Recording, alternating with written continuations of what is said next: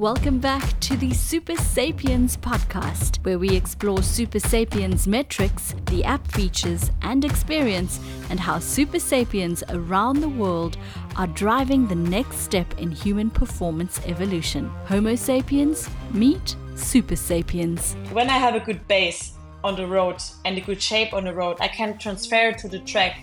It's it's always hard because you have to you have to do the standing start. This is where I always struggle coming from the road, right? And it's kind of a different engine, but also on the road, I'm always preparing my time trials, riding my time trial bike, being focused on time trialing. So the muscles already are kind of ready Good morning, good afternoon, good evening, and welcome to the Super Sapiens podcast, wherever you are listening from today. I'm your host, Xylon van With me now is David Lipman, the Director of Applied Science and Content at Super Sapiens. And as you can tell, I'm the humble one. I'm just Xylon. David has a whole sentence in front of his name. How are you, mate? Uh, I'm good, thanks, mate. You have a title as well, you just don't use it. Yours is much more. Uh much more pretty than mine. So I, uh, yeah, I'm good, mate. How are you? I'm very well, thank you. Um, excited about this episode. Lisa Klein, I've got some history with her in that um, we worked at the same professional cycling team that she turned pro at. She spoke about that, about being a young 18 year old, you know, and what that looked like versus now Olympic champion, world champion years later. Fascinating to chat to her about her evolution in the sport. So stick around for that. Before we get to Lisa, we got a couple of community shout outs. People on Censored doing some crazy, crazy things in the sporting world. First of that being Anjan Stojanovic. We've mentioned him a few times. I don't know if we've mentioned him in the context of doing an Ironman yet, David. Yeah, he's doing really well. Did uh, awesome in uh, Ironman Florida, got ninth and 758 when the eight hour barrier is a, is a bit of a barrier, I guess, or a huge barrier for people mentally and, and physically in Ironman. So that's really great work from Anjan. So really, uh, really stoked to see that. He's been been flying, been succeeding for a while, and, and that's a huge result. Yeah, check him out on social media and on Strava. I remember we first covered him doing a half marathon. He's very generous in sharing his glucose trend. So go check him out on his social media um, profiles to see how he feels for these amazing events. And then M- Matthew Marquardt, former um, guest on the podcast, turned pro this year, um, pro triathlete this year. He was third overall in, in the same race in Ironman Florida. Yeah, we're not going to take too much credit, but we, we were the first to get him on a podcast or something like that. So, you know, uh, no, Matt, Matt did really well. I uh, got third. It was a tough run battle, he tells me. So, really stoked to see him get third and really grit it out. And yeah, he's doing really well, Matt, flying. So yeah, stoked to see it from him. Well deserved. And then we're recording this off the back of New York Marathon having just happened this past weekend. We had a couple of Super Sapiens taking part in the event. Yeah, of course. We had a few there. I'm sure many more that we don't know about, but uh, at the very least, we had uh, Fatalen, one of our co-founders. Uh, she ran under five hours there, so 454. So great work to to Fitz there, and then Freddie Ovett as well, who um, some may have seen the the YouTube video of uh, that we put out. Uh, so he went 239 there, which was unbelievable. That's um, that's sorry 237. Uh, he's flying, uh, absolutely flying in that time in New York because it's you know it's not the fastest course either. So he'd be stoked with that, I'm sure. Uh, having run 245 in Berlin last year, so it's a really really great achievement from him. I'm mostly stoked about that because you beat him in Berlin, and he's gone yeah. No, I didn't. PB, so I didn't. Happy. I did not beat him in Berlin. I did not. I got very close to him. I was like, I was like 15 or 20 seconds behind him. I went like 245, 45, and I think he went like 245, 10 or something. So uh, I can't be sure of his time, but I remember not beating him. I was very close, but didn't quite get him. And then Stephen Scully and old Scully also did Dublin, Dublin Marathon. Uh, Scully, we've got an episode with him. Go and check it out. One of our most listened to episodes, and not surprising at all, because what an incredible human being he is. Yeah, we got some great feedback on that um, from Scully. Yeah, he got third at Dublin. He's been very happy with that, so I'm really stoked to see that for him. Uh, when we recorded, we recorded quite a way in advance, and he was going to run Berlin, but ended up not running Berlin and running Dublin instead uh, a few weeks later. So just stoked to see him pull off another great marathon. Ran two eleven and, and a bit, and uh, yeah, he's really happy. So you couldn't be happier to to hear that from Scully. Um, David, what's happening with you? Your ankle's recovered. I saw that you were doing some um, intervals, some puking intervals on the treadmill, and now finally you allowed to be running outside again. Is that true? Yeah, the ankle is on the mend. Uh, working hard at it as I have been since I since I heard it. But uh, yeah, been allowed outside, which is good. Um, building some volume and, and, allowed to do some intensity. So the ankle's been responding well to intensity, which is good.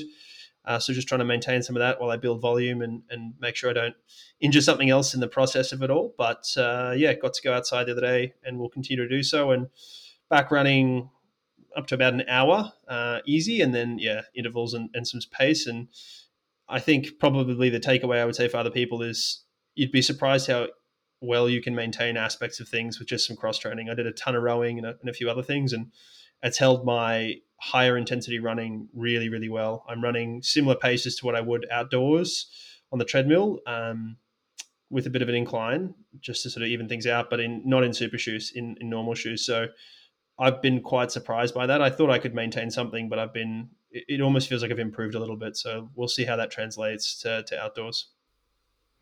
I must say, since you've been running outdoors now again, you seem a little bit happier and less grumpy. I'm not sure if it's coincidence or if there's any correlation. That's uh, coincidence, man. I'm still grumpy. Um, so, uh, what about you, mate? You're in a marathon over the weekend. Uh, that's it's great to hear. I mean, I'm going to write a blog about it, so don't share too much about it. But uh, tell us about times and those sort of things for you because it's it's a huge PB. Ran a marathon over the weekend. Yeah, I came home with 341, 13 minute PB for me. It's sort of where you ballparked. Very well done, where I would finish. So well done to you. Um, the first seven Ks, I wasn't so sure if it would be a PB day. Um, yeah, it was mostly a downhill marathon. I think there was 1,300 meters of elevation loss, but there was still about 330 meters of elevation gain. A lot of that came in the first seven Ks. Um, and, you know, I suffer from back problems. I've talked about that a lot year before. The marathon was up at the Kruger National Park, and before I spent three days in the car, which my back doesn't always enjoy, but it was my wife's birthday, so happy wife, happy life, happy to have a bad back if, uh, if there's peace at home. Um, but my back, yeah, killed me in the first seven Ks, and I just made the decision to take the pressure off, not focus so much on time and PB, just go by feel. And it actually alleviated a lot of the pressure, and I just, just started enjoying it. And yeah, I could be very conservative in the first half.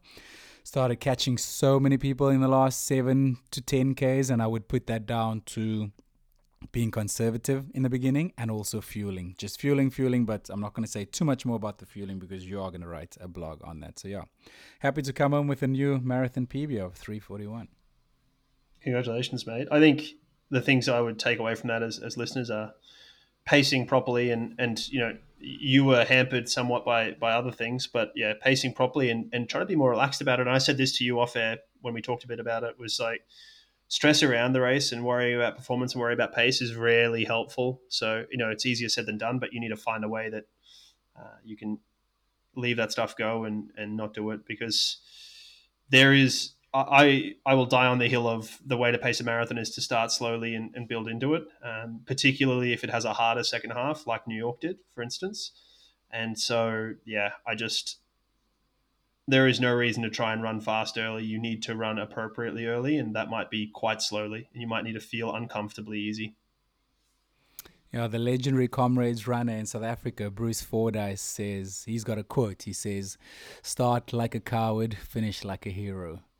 Um, but it is, as you say, it's easier said than done. We most of us know what to do. It's implementing it on the day. That's the hardest part. Right. So looking forward to that blog post. Um, I could spend another twenty minutes here talking about me, if you if you like. Quite, I don't mind that actually. Um, but also looking forward to to, to the blog that you're gonna write. I'll get some uh, a photo shoot set up, some modeling photos, model for them, and get those over to you as well for the blog, if you if you like. I mean, I don't even know what to say, mate. I think we should put put the listeners out of their misery and start the episode with Lisa. if you haven't checked out the social media uh, of of this, uh, there's a video that's going to go on our socials uh, of Lisa showing us her medals. You'll hear this audio in the podcast. It is very worth watching this video. Yep, exactly. Enjoy, Lisa Klein. Today we're talking to Lisa Klein. Lisa is a professional cyclist with Lidl Trek.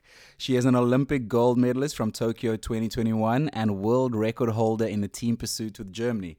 She's also a world champion in the mixed relay team time trial, national German time trial champion, and multiple medalists at the European Championships. She has won the Healthy Aging Tour as well as the Bene Ladies Tour twice and has a love hate relationship with coffee stops. Lisa, so lovely to have you here. How are you doing? I'm very good, thanks. I'm just, uh, yeah, back from the US out of my off season. And yeah, yesterday, the first time on the bike again. So I'm pretty happy with that. And you went running this morning. Let's start with that. Yeah. Not because of anything yeah. else, other than I find this very interesting for a cyclist. So you went running uphill some serious uphill using poles. Why so? Is this just yeah. base phase? Is this for fun? What's the story? Um. Uh. Yeah. So literally, um, the weather was bad, and yesterday I was on the bike uh, after four and a half weeks again because I also had a surgery, and yeah, after three weeks doing like just, you know, what I actually want, I had the feeling like I really want to um, yeah, I really want to do something. So I started running a little bit because I could not do anything else. And yeah, I just I just saw it the last um, yeah summer and also um, this summer that my boyfriend is preparing his season. He's a he's a skier, like a Nordic combined athlete, um, to go for a run and uphill with the sticks. And yeah, you just get your heart rate higher, or literally you can I mean, if it's really steep, I'm not really running, obviously, but where you can, you run, and downhill, obviously, I could also not go really fast. But yeah, this is why I'm actually doing it, just to now get back into fitness and yeah, to start ride my bike more. Of course, also now I see how it goes, and uh, yeah, so now I search still for to do something else, and um, yeah, also gym and very cool. What was the surgery on? Do you want to talk about it or not really? Yeah, yeah, I've, I can talk about it. I had a I had a saddle soreness since actually it got really really bad. Um, also already in Olympic year, uh, 2021, and it got worse and worse, and I really could not sit on my saddle anymore. So I don't know. I I could never ride my bike without pain. I mean, obviously now I have also pain because I had a surgery but I have the feeling that it's it's going to be much better already now, and it's going to be much better. And yeah, I I would have liked to do it already um, the year before. Um, there, I had another surgery on my pinky finger because I crashed on it, and uh, the joint down here was kaput. So literally, uh, yeah, I decided to try with a new bike, new saddle to try like it was. But I knew already, like I talked already with doctors about the su- surgery, and I decided to to wait. And yeah, during the season, I realized that was actually a mistake. And I got great support from my Lidl Trek teammates because a lot of girls have experience already with that it's just a topic where it's just silence around it actually. But then i realized how many riders in this team already had a surgery. And also my team um, including ina who is our ds she's just really supportive and great like a super good ds and yeah she also supported me all the way through like encouraged us as well. So yeah and now i'm i'm super happy that i've done it and did the step and recovered uh, quite well. So it sounds like the team are pretty supportive. Do they have much say in when you can get surgeries and that sort of thing? Is it a discussion? Do they suggest things, or is it more about you make your own decisions? Of course, I mean, my decision was to to do the surgery, and also here in Germany, but also like my race schedule, for example, like on my schedule was still China, and I was like, yeah, but then I'm running super late with the surgery, and yeah, then going to the US and the team camp, so literally they kept my schedule in the end free and i already raced australia in january so i guess yeah telling them that i want to su- do the surgery um in already in the end of no- september they yeah they totally stood behind me. Like i didn't had to fight for this. So yeah i think that was that was pretty pretty good Lisa, that was actually going to be a question of mine. Um, you've been a pro cyclist for nine years now, and this is the third team that you've been part of. Um, how have you seen women's cycling progressed in those nine years?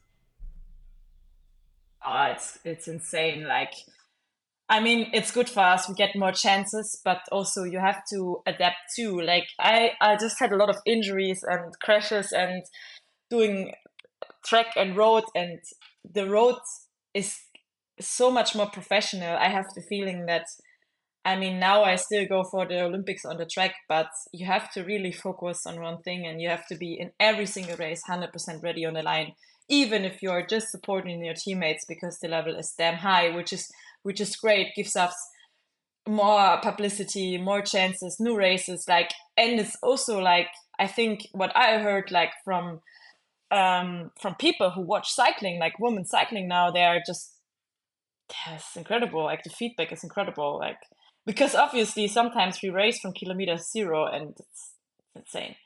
It's changed a lot. Well, you've got a, a fan here. I uh, I actually don't watch any cycle. I only watch the women's cycling, and only this. I only started this year since we started talking to people on the podcast. So uh, prior to that, I'd never watched more than about ten minutes of cycling in my life. So I watched, I think, every stage of the women's tour this year. So um, yeah, that speaks volumes to it. Uh, I like the product a lot. So, I guess, how did you start in cycling? It sounds like you've been involved professionally for a while, but of course, long before that. So, where did it all start? Um, when I was 15, I went to a boarding school, one hour at home, uh, from home. And yeah, that, that was actually the real start. I was always doing a lot of sport because I was a really active child and that I was tired in, in the evening. My parents did everything they could with, with us, with me. And um, yeah, literally then I decided to, to change the school and I went to this like kind of, yeah, it was a boarding school, but also with a sport school, which means in Germany you just have uh, people in one class that are just athletes actually, young athletes. So then I just, I just grew up in cycling there. And then I did my uh, school, my graduation in school, and then I already signed in this year where I was graduating school already with with uh, with Bigla, where Xylon was also in this team, and I signed there for a year, I think, and then I signed another two years, just after the classics, so pretty early. How did the connection with Bigla come about? How how did you join the team? Yeah, I mean, in the first when the team started, I mean everything was new, and for me, the whole professional cycling was new. I mean, obviously, uh, Thomas was, uh, yeah, a really strong personality with sometimes a really rough character um, in an education. But I also came from the German school, um, which was for me like, like yeah, for sure hard, but kind of like mm, okay, um, yeah. And then was uh, for me was a really tough entrance because I was just graduating school, getting 18 years old, and I was a professional on the paper, but not in my head. I just wanted to have fun and I didn't want to train at all because in juniors I didn't train. I just had fun. I had some rides with a guy. We went hard. We went racing. Okay, we went for party job was done was super fun that was my best time in cycling. But then i realized oh shit now i'm professional but i'm not professional at all. So i had to to grow up and to be a professional and also live the lifestyle. And yeah that was for sure not not the easiest thing. Um but yeah i mean um yeah the team also developed um yeah and then anyway in 2000 uh, 18, I joined in the beginning of the year. I joined Canyon SRAM, which was cool because it was also a German team. Um, the headquarter was close to my uh, my base in Erfurt. Was just one hour. I had the Germans around me. I had Ronnie and yeah, um, coach and everything. So that was uh, I would say a bit more relaxed and uh, a really fun time in the team.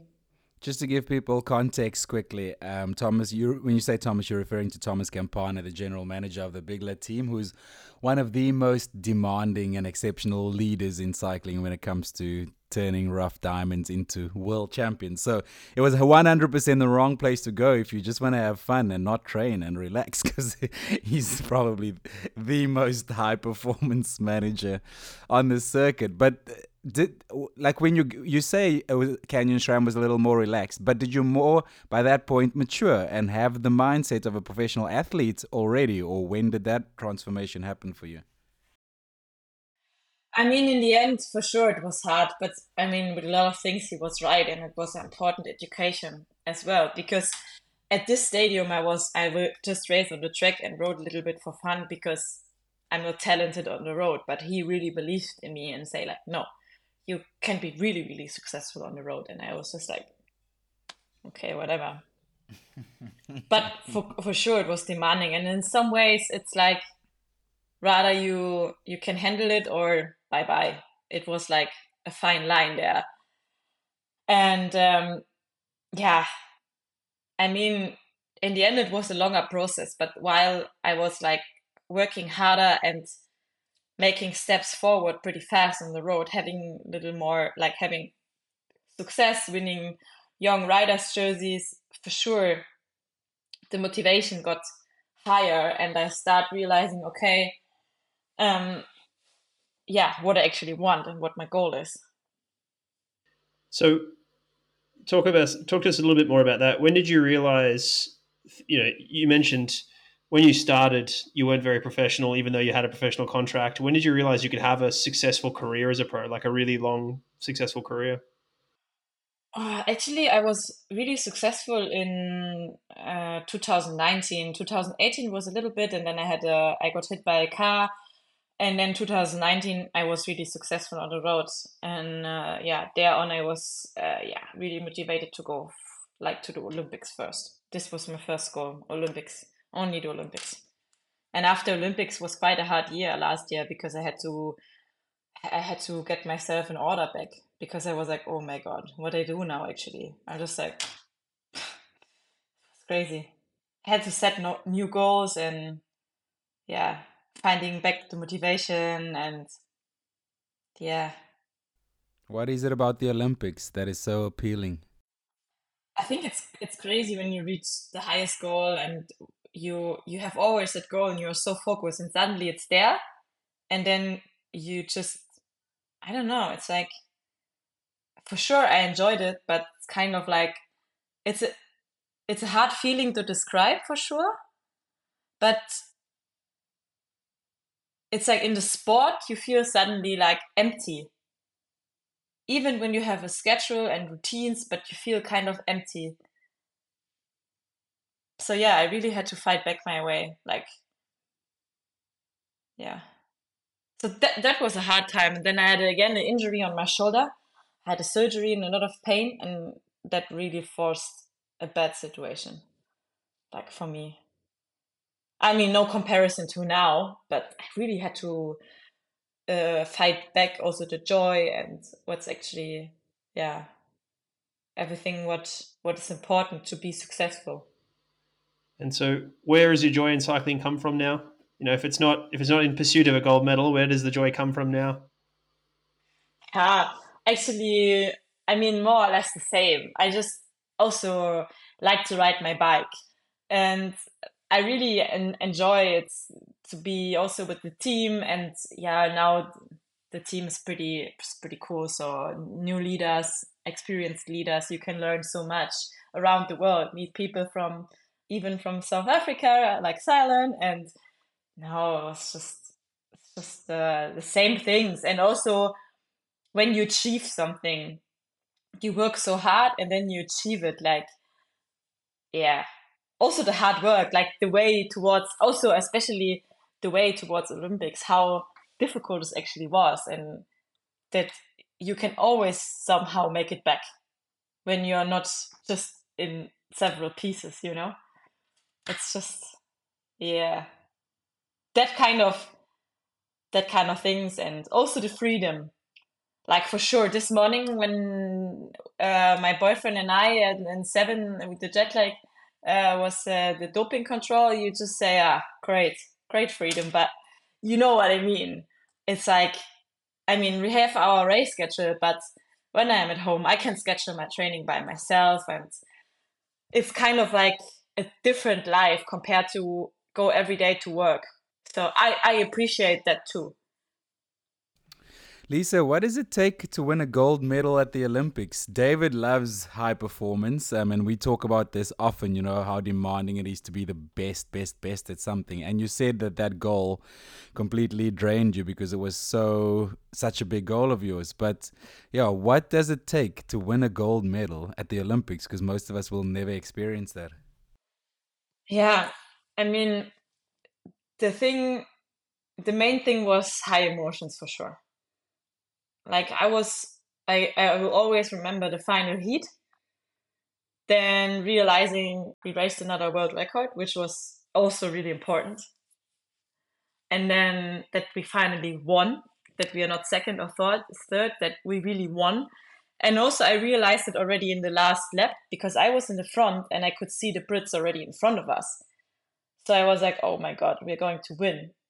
And yeah, also, yeah, it was insane. Like, the after that, I mean, I was you just yell, you know, you all sh- shouted out, and this just it was just incredible.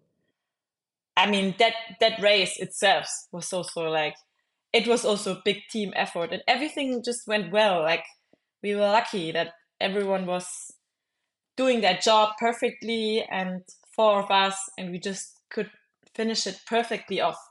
Like the technique, everything. Like and then we went so fast also the speed like the pressure in the corner when you go constantly over 60 k's an hour it's just different feeling of racing for sure on the track like this was really really really really amazing talk to me about you, you come into the lead you see the british jersey like what go i mean you think we're going to do this but there's got to be something else going through your mind like how does that i can only imagine it's super emotional you're thinking you know here's my whole life everything's built towards this. Yeah, of course. Yeah, it was it was hard to realize. Seriously, I, it took me so long to realize what actually happened. Really, or that that we made it because, like, I was so focused on Olympics, so stubborn to go to the Olympics. Also in the ITT on the road, like Olympics, Olympics, Olympics. It was just this one, and everything else was a bonus and just a nice chance. And then it was there so how do you balance crazy. how do you balance that goal with the team goals? Do you sit down with the team and you say these are my goals, but the team still needs you to do another job on the road? You know, um, yeah. how do you balance the, the track and with, with the with the team goals? Yeah, I mean, 2019 I was also successful on the road, so that made it made it easier because I could speak out what I actually want, and they were like paying attention and letting me race on the track because obviously I was successful. And it doesn't matter who you are when you are successful it's nice. They don't complain, right? If you're not successful, they start complaining. That was that was the thing in the end. After racing too much on the track or not developing on the road that I actually should have because of some things, even sickness, whatever, bad luck, but also maybe definitely racing the track or whatever. There was just not enough time sometimes to relax or to have an off season properly because you race on the track, you travel around the world, you have the World Cups, and you do it year by year by year. But at some point, somehow, I, I had to pay for it. Okay, you know, you always push yourself and you do what you can, and then you don't want to hear that. When you when it happened, then you're like, okay, you are now smarter. But um, yeah, so literally, that can be a little bit when you are working and being successful also for the team and the way that they, they are paying for they pay you for, then everything works smooth. And that happened too. So towards the Olympics was good. I was successful also like one podium in the classics, Nokere and so on. Like I was racing quite quite good on the road. It was okay then.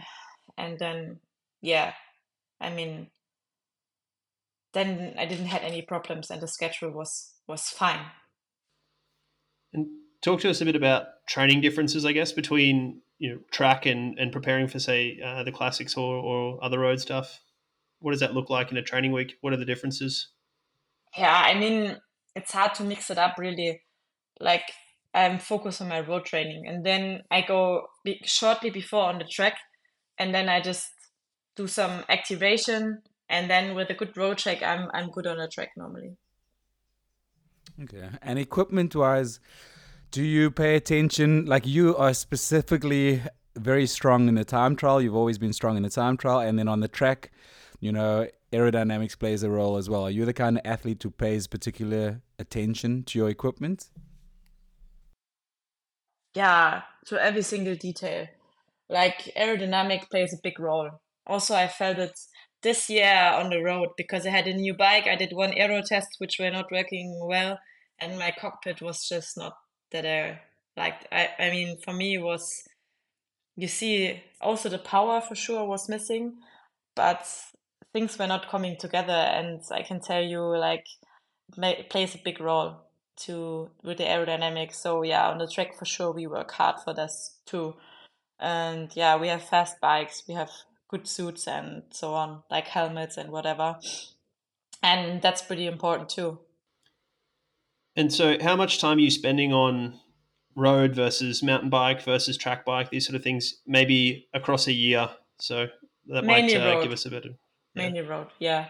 We are not so often on the track, to be honest. We go there, we race, we go back.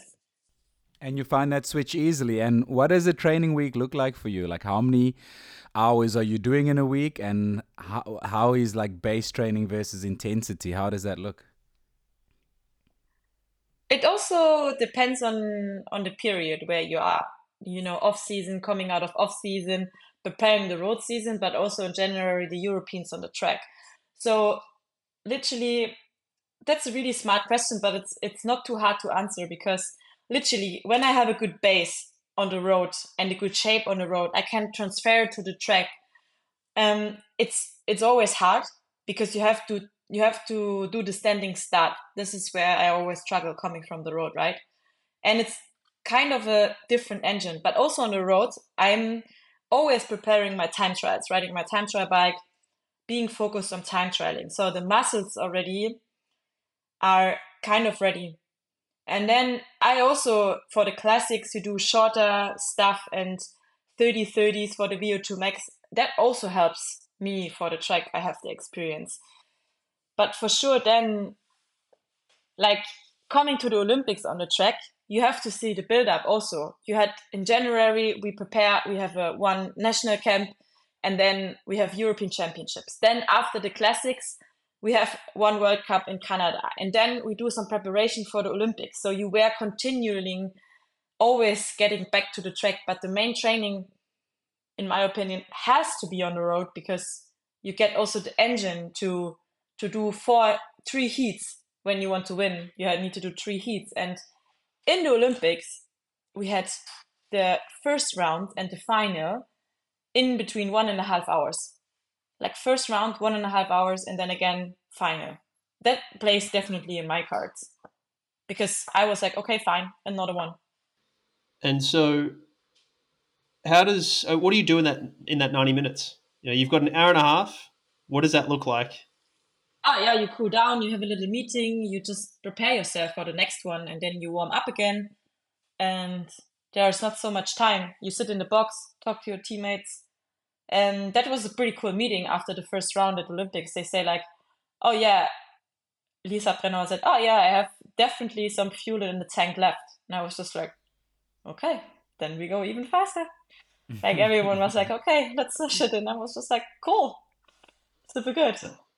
That's got to be a cool feeling to have somebody, you know, you've just raced really well, you got to the final, and someone says, yeah, that wasn't all we have. Like, that's yeah. got to feel cool. It's got to feel very confident. Yeah. I, I loved it that we didn't had to wait so long. That was cool. Like you just you're just in it and you just get it done. Yeah. And what does nutrition look like in that period? Are you eating in that period? Like how much are you eating? What does nutrition yeah, like? Yeah, I mean, after the run, the first round, you know, some sugar for sure because you had the peak. And then I didn't even realize, I think I ha- haven't had any protein. You just have something small again like a little a bar or even a banana one hour before, and then just you know a banana one hour before the final, and then I would just have another like warm up and then like some sugar drink or gel. And normally you prepare already the caffeine before the first first round, so you don't have to take. I think I didn't took more because I was awake enough. So. So you mentioned caffeine, and we mentioned in the intro, uh, you got a bit of a love hate relationship with coffee rides. Yeah. Talk to us. Talk to us about your experience with coffee rides. Nah, here we go. Now we are in the topic. Literally, when I have a training, I train, and I need to get it done. And stopping there, I just actually sometimes I do it on a six hours ride when I just have to eat something properly. But I mean, a really, really coffee stop is hard for me because then I sit down, I have a coffee, I have a cake, and then I start writing, and then I just drop, like I get a, a, spike, and then I drop down so badly. And then I feel like, okay, I don't want to ride my bike anymore. I get like kind of like dizzy, and you can ride, but it's just it's just a super super bad feeling. And I get this always when I have a proper coffee stop. I hate this. So literally, rather longer, like a really long stop, like go home and do two sessions, or yeah, I don't know, just ride home twenty minutes and be home and eat. But I hate to have a. This is for me. It's the worst feeling to have a spike and then I drop really low, like down to glucose 50, 55 it's I feel really bad with that, and I just hate it because I have the feeling my body is just under stress. That's not worth the coffee stop. Rather, I get my training done, get dressed, go out for coffee. We have a blog post on this on cafe legs and what actually happens. But David, I want you to explain to us what what is happening to a glucose. Well, she's explained it very well herself. It goes really high, right? You stop, so you go from a period of um, a metabolic state where your body's outputting whatever it needs energy wise, depending on how hard you're riding. And generally, these rides are low intensity, so it's not outputting a lot of glucose, but probably a little bit is being used. Um, you stop, so you have this. Your metabolism doesn't stop automatically; it's not a light switch. So your metabolism's still a little bit up. You sit down, you have some coffee. This may or may not have sugar in it. You may or may not have milk, which you know, if you've got oat milk, that's even more sugar. Um, mm, definitely. You, then you have your cake, which is again full of sugar, and, and the body is again ramping down slowly. It's recovering. So unlike during exercise where the there's not a lot of insulin release. you're starting to release insulin. Now you've released some insulin, it's storing some glucose, and you start riding.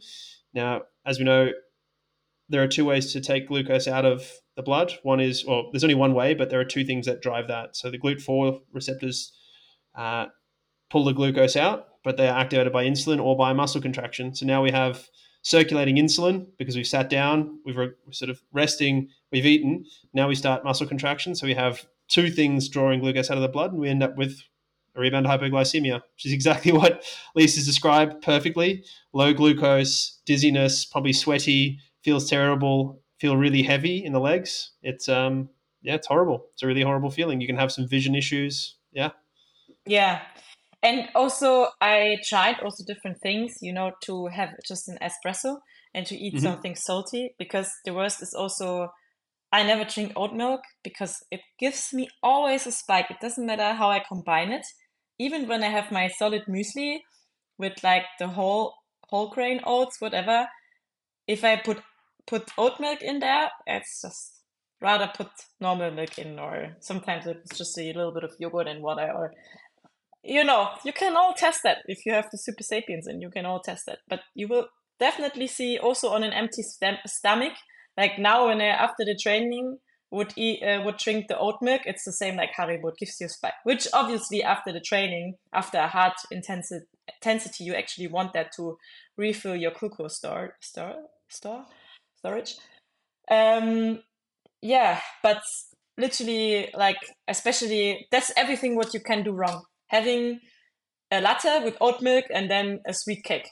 So you have the spike of the sugar, you start riding and you drop down because literally you have to somehow get you will definitely get the spike and you have to somehow catch the spike that it not dropping so low, which makes it hard because then you relax, your body thinks, "Oh, I'm ready, job is done," and then you go again. And I'm like, and for me, it's I just cannot. Some I think some can handle it pretty well, but I cannot cannot really handle it. I don't know. Yeah, yeah, yeah. You're um obviously very fit, right? And you're very young and metabolically healthy, so your insulin response is going to be uh, more. You're going to be more insulin sensitive, but you also there is genetic components to this or individual differences. Some people never really experience rebound hypoglycemia. Some people do, and some people a lot of it's to do with the, the timing of what they're eating and, and when. So, uh, you know, I'm one of those people like you who experiences it. So, uh, yeah, I have great sympathy. I, I think uh, I think uh, a lot of people do because they also feel then normal non-athletes they feel tired after they eaten or whatever or they feel not really fit during the day. Also when you eat like just bullshit before you go to sleep they experience bad sleep and everything. It's like it doesn't have to give you always a huge spike but they can feel it. Everyone can feel it.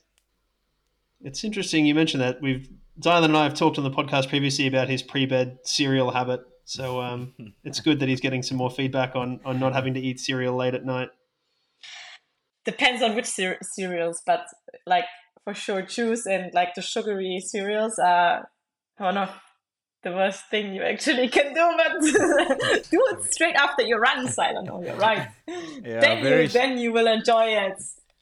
Yeah, it's a, I, it's, just, a... it's just the timing. It's just the timing. It's the timing. I yeah. hate to restrict myself seriously. I love to eat and I love to eat also like nice stuff cake from my mom, whatever. For sure, sometimes I'm also like now I had off season. Also after the dinner we had, yeah, in the US some some nice uh, dessert, of course, and I was like, whatever. We anyway go out, maybe dancing, maybe walking, but it's still not great. And I didn't enjoy a good sleep or whatever, and I can I felt like a couple of days doing that. I felt like everything, like my skin, just everything is getting worse. Like I don't know, I just can't feel it. But yeah. But how do you handle that during the season then, Lisa? If you don't like restricting yourself, you want to have something nice, but you have to perform. It's it's key classic season. How do you approach your your, your food choices then? Yeah, you know that's that's a really good question because you have to really keep in mind several things: your immune system, but also you race more. Like now, preparing the season is easier because you don't have to race with the full sugar load, which also interrupts the gut, whatever. I mean, you have to train it anyway. Um, but the base training is the most comfortable thing you do, literally. When you get back to intervals, you have to load up with sugar after the training, during the training. Um, literally, yeah. I mean, the weight is always, I'm always a rider who's a little bit struggling or have to really look out for to balance the weight. And also another thing where you have to look out for um, is the cycle of uh, a woman. Um, so which i really pay attention to. And then also like yeah i mean what kind of period you are do i have to lose weight? Do i have to maintain the weight? Do i prepare a big classics? Do i pre- uh, prepare a giro or a Vuelta, like a Grand Tour, these kind of things. So yeah, but also I I don't try I, I try to not overthink overthink it, but having habits, routines that really helps me. Like creating routines in the morning before rest days, like training days, and also testing on the sensor, like breakfast and what actually is good for me and what not, like oat milk or whatever. I mean, I don't need oat milk. I don't have the desire to drink oat milk, oat milk, but you know, sometimes I have the desire, obviously, to eat chocolate. so, you've been a professional for nine years. Uh, we just spoke about some nutrition stuff, and we've heard lots from people on this podcast about what cycling was like maybe 30 years ago uh, and what the sort of nutrition culture was like then. What have you seen change in the nutrition culture in, in the cycling teams you've been involved in, in the last nine years? A lot. I just learned so much. I, I learned the last years a lot, like since two years actually. Also now this this year I joined Super Sapiens and Super Sapiens already you guys were with us in, in Canyon. But I was working with you actually since 2020 in August. But and until I got a benefit and really got into the topic and learned from them, I mean I collected my data, but the first I would say one and a half years I get I got nothing out of it. Nothing for me and now also like people that teach you get got just more into it it develops pretty quickly. So what was the change? Why did you become more interested in it later on? Because i realized that it's actually quite important. I also read a book about it about glucose spikes and everything so i realized that it's actually oh shit it's quite actually important also for your future health. And it's like I was just really curious and interested in because it's like it's also not only in sport uh, for sure in sport is super important but also in your normal life and for your general health. So that made me pretty cu- curious like yeah. And it was just it was fun. It was nice. I i'm still enjoying it to try new things and to yeah also chat to other people that are into this topic and just yeah collect more experience and things that you learn. I think in this in this topic you you, you cannot really stop learning. So you've mentioned a couple times in different answers things around your health. I think it's a really interesting topic for somebody who's so young and so early in their professional career that you're still so focused on health. Can you talk a little bit about that? Because sometimes performance isn't healthy, and sometimes the two are is a real tension between them. Mm, I, think I just had a lot, of many surgeries and uh, a lot of things that my health were not on point, and I really, I don't know, I really appreciate my health too. Um, for sure, high performance sport is super important, but I was on points where I, I really did not give, I would say, a shit about my health. I was just like, okay, I want to run a race. It doesn't matter what.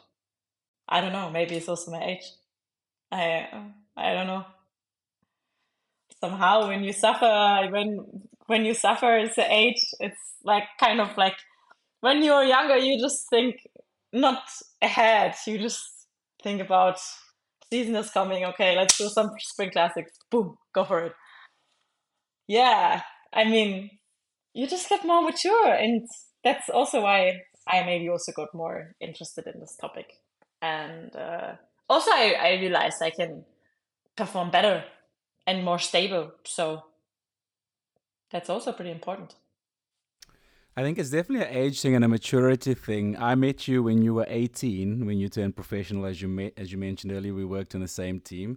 I mean, you were 18. You're virtually a child. You know. Now, speaking to you now as a 27 year old, nine years later as a professional cyclist, I can definitely see how you've matured. And I think all the life experiences you've had as well, like you mentioned, the surgeries, etc. I think coming into contact with different teams, different environments, I think it does probably force you to grow up. And also, the more goals you chase, like Olympics, world titles, and the ups and downs and challenges on the way to those goals and achieving it, it probably just yeah forces you to to grow up very quickly. And sometimes in a high performance environment, maybe quicker than your peers and your friends who never became professional athletes but just went to go work a normal job sometimes can you know? You maybe grow up quicker. Yeah of course. I think also i i'm really grateful that through the sport i learned a lot and i developed also my personality. I i met a lot of people from all over the world with different um yeah cultures and it just gives you also the opportunity to uh, get out of your bubble you know and to to develop. And um, yeah i mean this was a big thing also to open your eyes what's going on in the world and you appreciate different things then suddenly. And it's just great that the sport brings me back also a lot. A lot of things that you would I would never have. I would never be without the sport. Even the sport can be super demanding. I mean, obviously, we all know that. But I mean, I would never change it. I would do it again. So, speaking of things that you have as a result of sport, where do you keep your medals? Uh, actually, just right over there. Here. This is for my boyfriend, actually. Oh, very my... cool. This is from Glasgow this season. This is from wow. Cairo on the track. And here I just put it into a big thing, you know, here some more more world medals. Like all over in here. Not enough space. Look at this. just, and here's some more. Just in there. That's awesome. Yeah. We'll so have to share that. Thing. We're gonna have to share that clip on social. We're gonna have to share that clip on social. no, but I, I just that picture there, seeing all of those medals. I remember you saying earlier, you know, turning professional at 18 in a very demanding environment and the manager saying you can be one of the best in the world and you saying what are you talking about i just want to have fun what do you think of now when you look back at that 18 year old lisa and then you see all these medals just sitting there on your bench now yeah it's yeah it's crazy i at this time i was never thinking that this is going to happen actually sure i had always a good like surrounding, you know, my family, my my friends, always the same friends, like not a lot, but these friends I have are just just incredible. And it's just I'm always Lisa, you know. I'm not Lisa with medals. That's just Lisa. So so that's that's the best thing, that's you know. Super cool. And also a medal is a medal, yeah. But like it reminds you on the event, but also the party with your loved ones, right? Like the joy, the emotions. Uh, one more thing, Lisa, that, that most people don't have that sports brought you. Do you own or does your mum own any of the Lidl Trek bobbleheads that I saw? Bobbleheads. No, the new one yeah. get like a little thing, the bobbleheads. Yeah.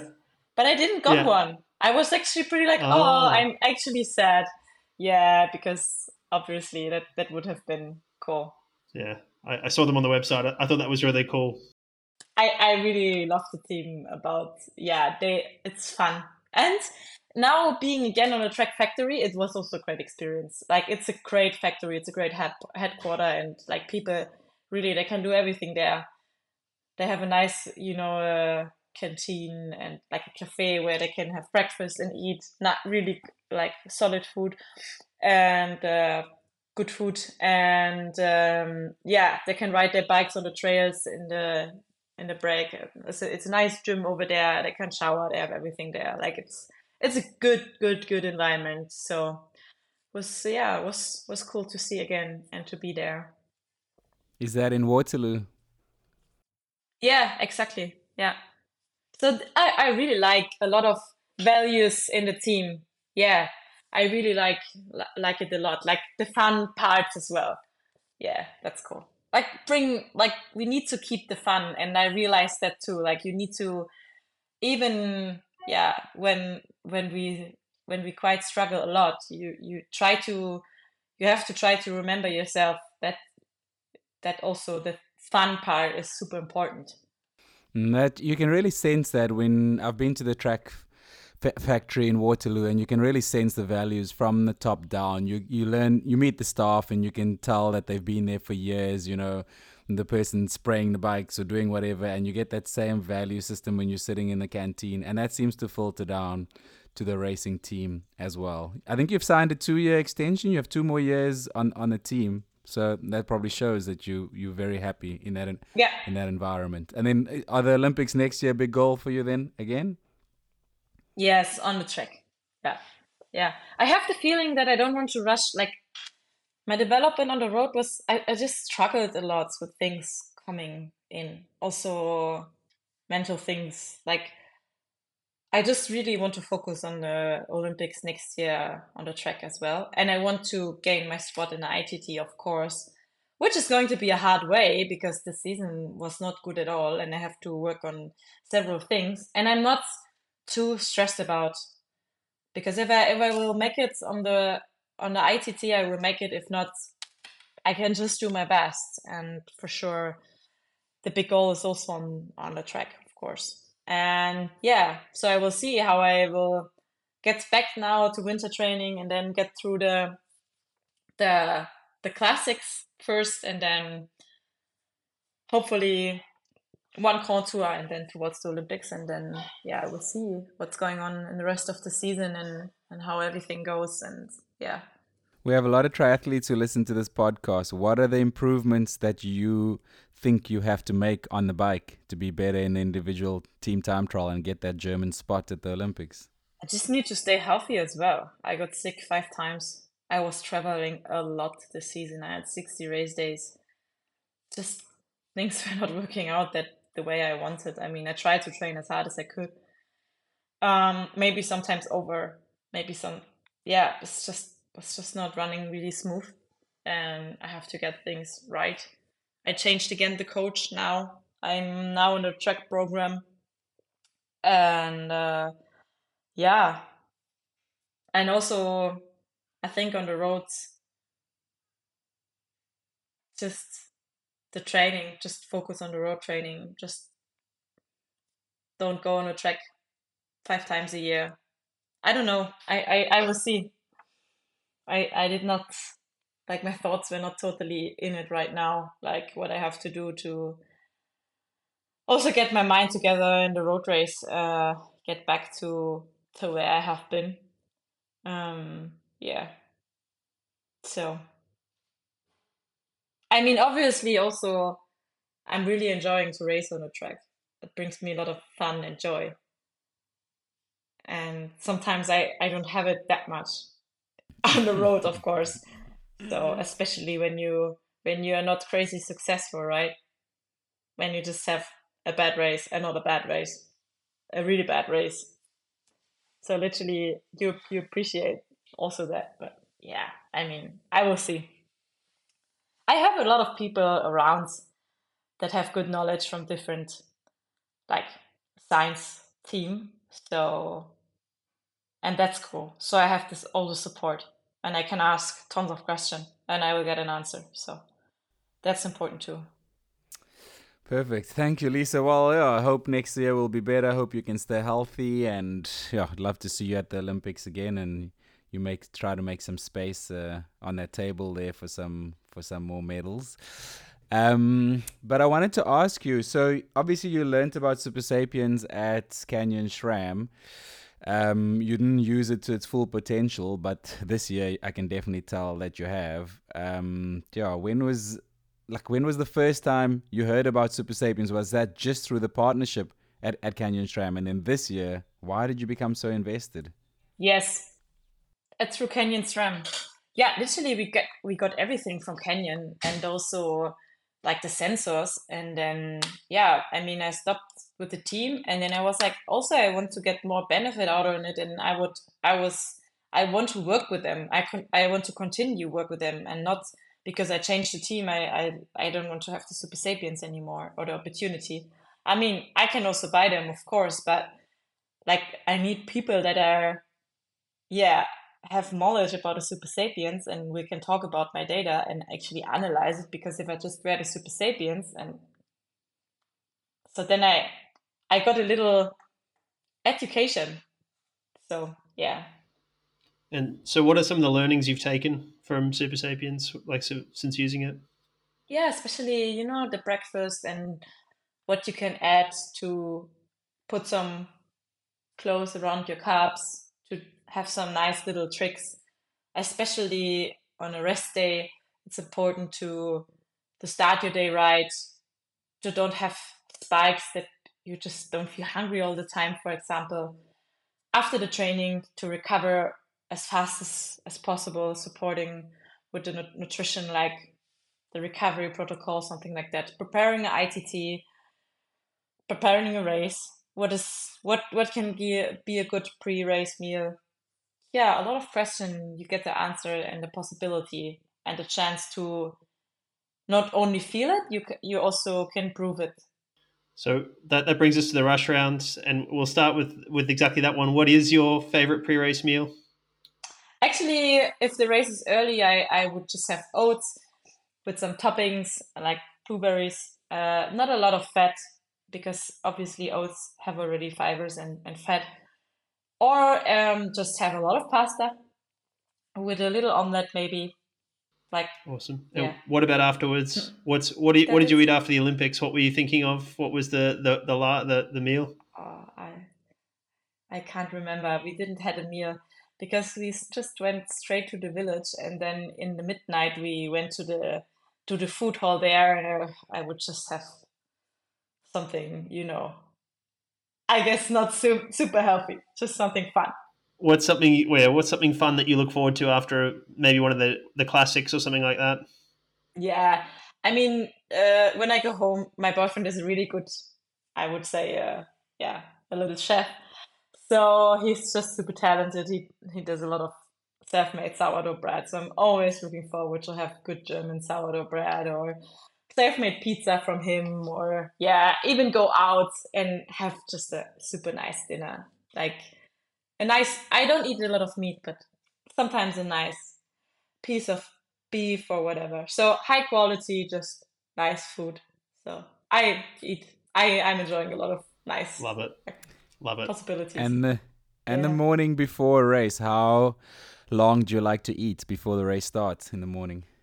Uh, like three hours, literally, normally three hours. Yeah, Has it always been like that? Have you done that for years? yeah, yeah. Actually, yeah. So you mentioned a, you mentioned some uh, no oat milk in the coffee anymore. But what? How do you take your coffee? Oh, I never enjoyed oatmeal in the coffee because the to- coffee just takes like oats, and oats I have to eat too before my training. But uh, yeah, I I like a, a pour over. You know, I like espresso. I like also a flat white. So I don't know, just when I feel like what I want. I yeah, when I'm traveling, I always do a pour over on the Aeropresso. Most of the time at the races, I would have a black coffee, which which is totally fine. And when I'm at home, um, yeah, I would have sometimes a, a coffee with milk, and I'm enjoying that too.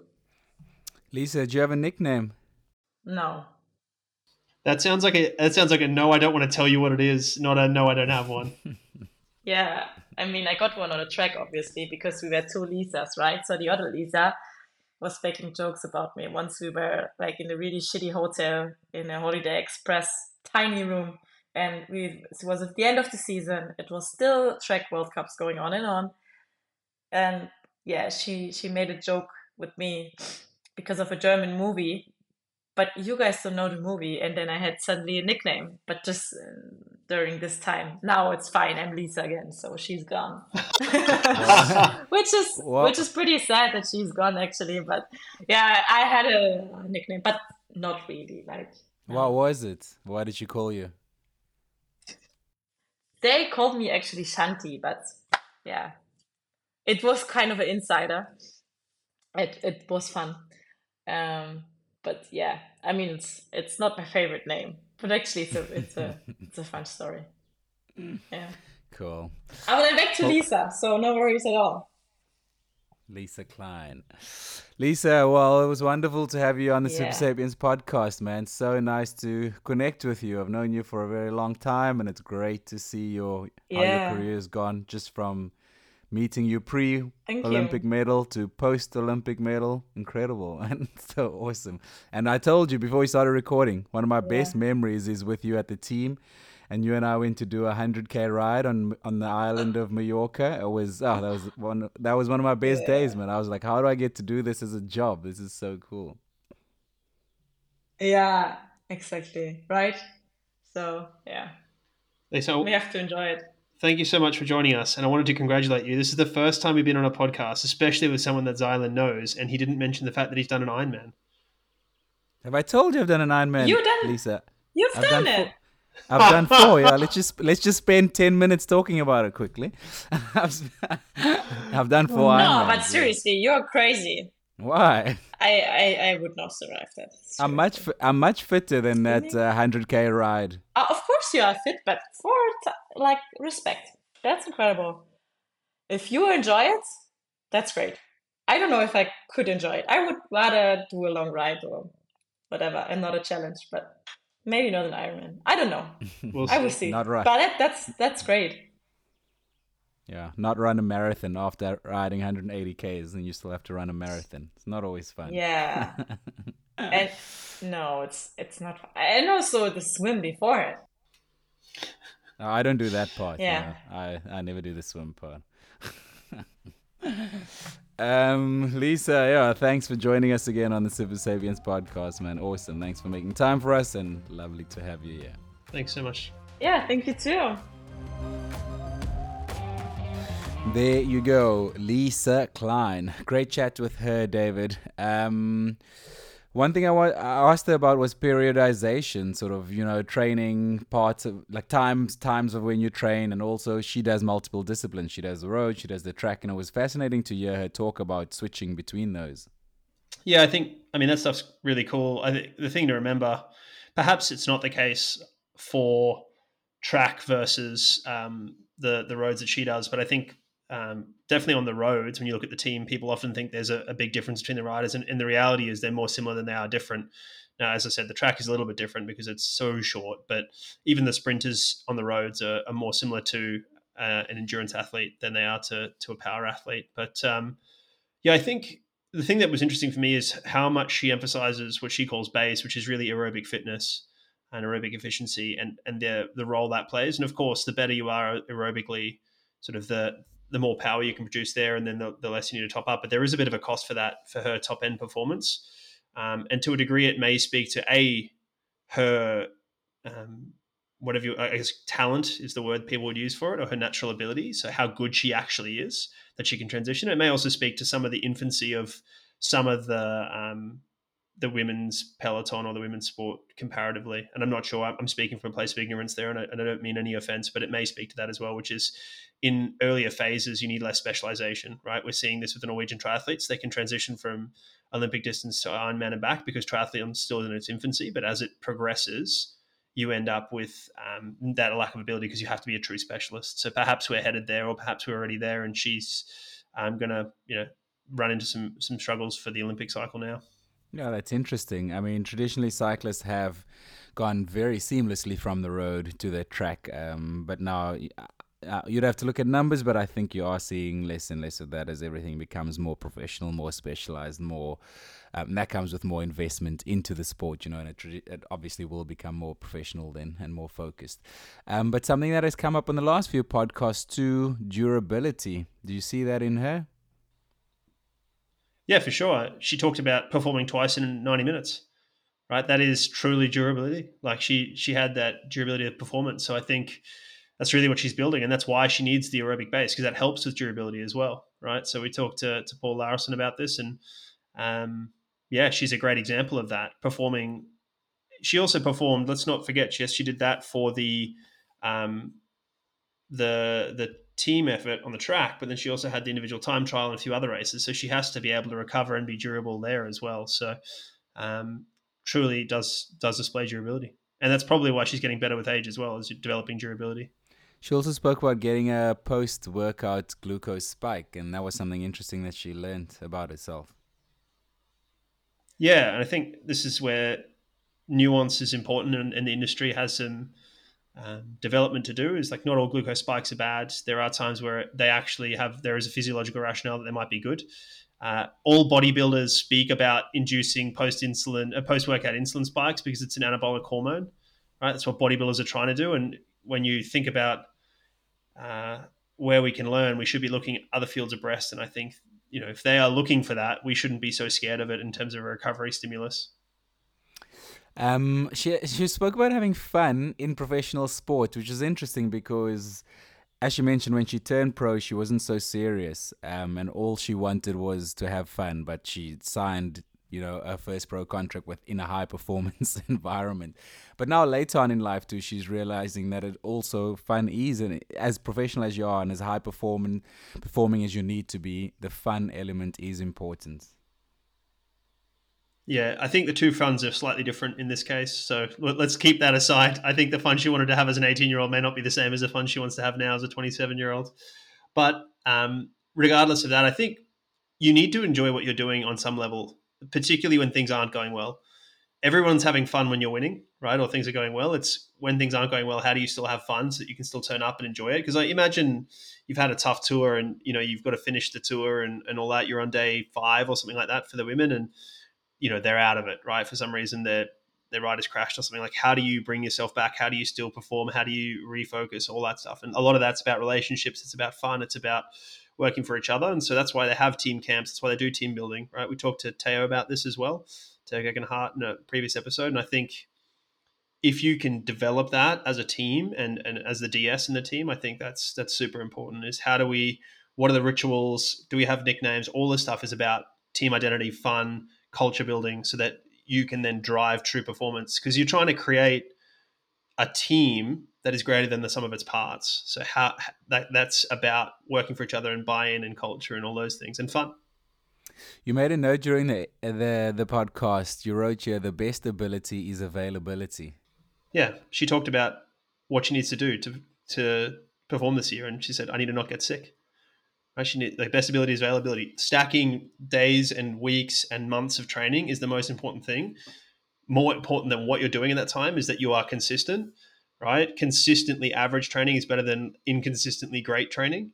So it's so important to stay injury free, to stay sickness free, to do all those things. And that's why one of the reasons I asked her about health and all those things, because it's not something that many athletes focus on. And actually, it makes a huge difference. So I thought it was great to hear that from her.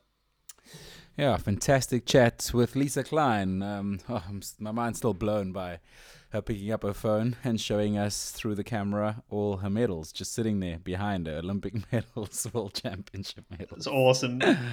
It's awesome. I love it. I, I didn't I didn't get to ask her about because she had her gold Olympic medal next to her, what I assume was her boyfriend's silver Olympic medal or similar. I was going to ask if there's ever discussions around medal colors, but I decided against it. I don't know her well enough. Uh, send us your suggestions as to who you would like to see on the podcast or what you'd like us to discuss. You can do so by emailing david at supersapiens.com. Also, join us, join the Supersapiens Discord channel. Share, like, and subscribe to the podcast in this episode. Hope you enjoyed it as much as we did. David, thank you so much, and I'll catch you on the next one. Thanks, mate. Talk soon.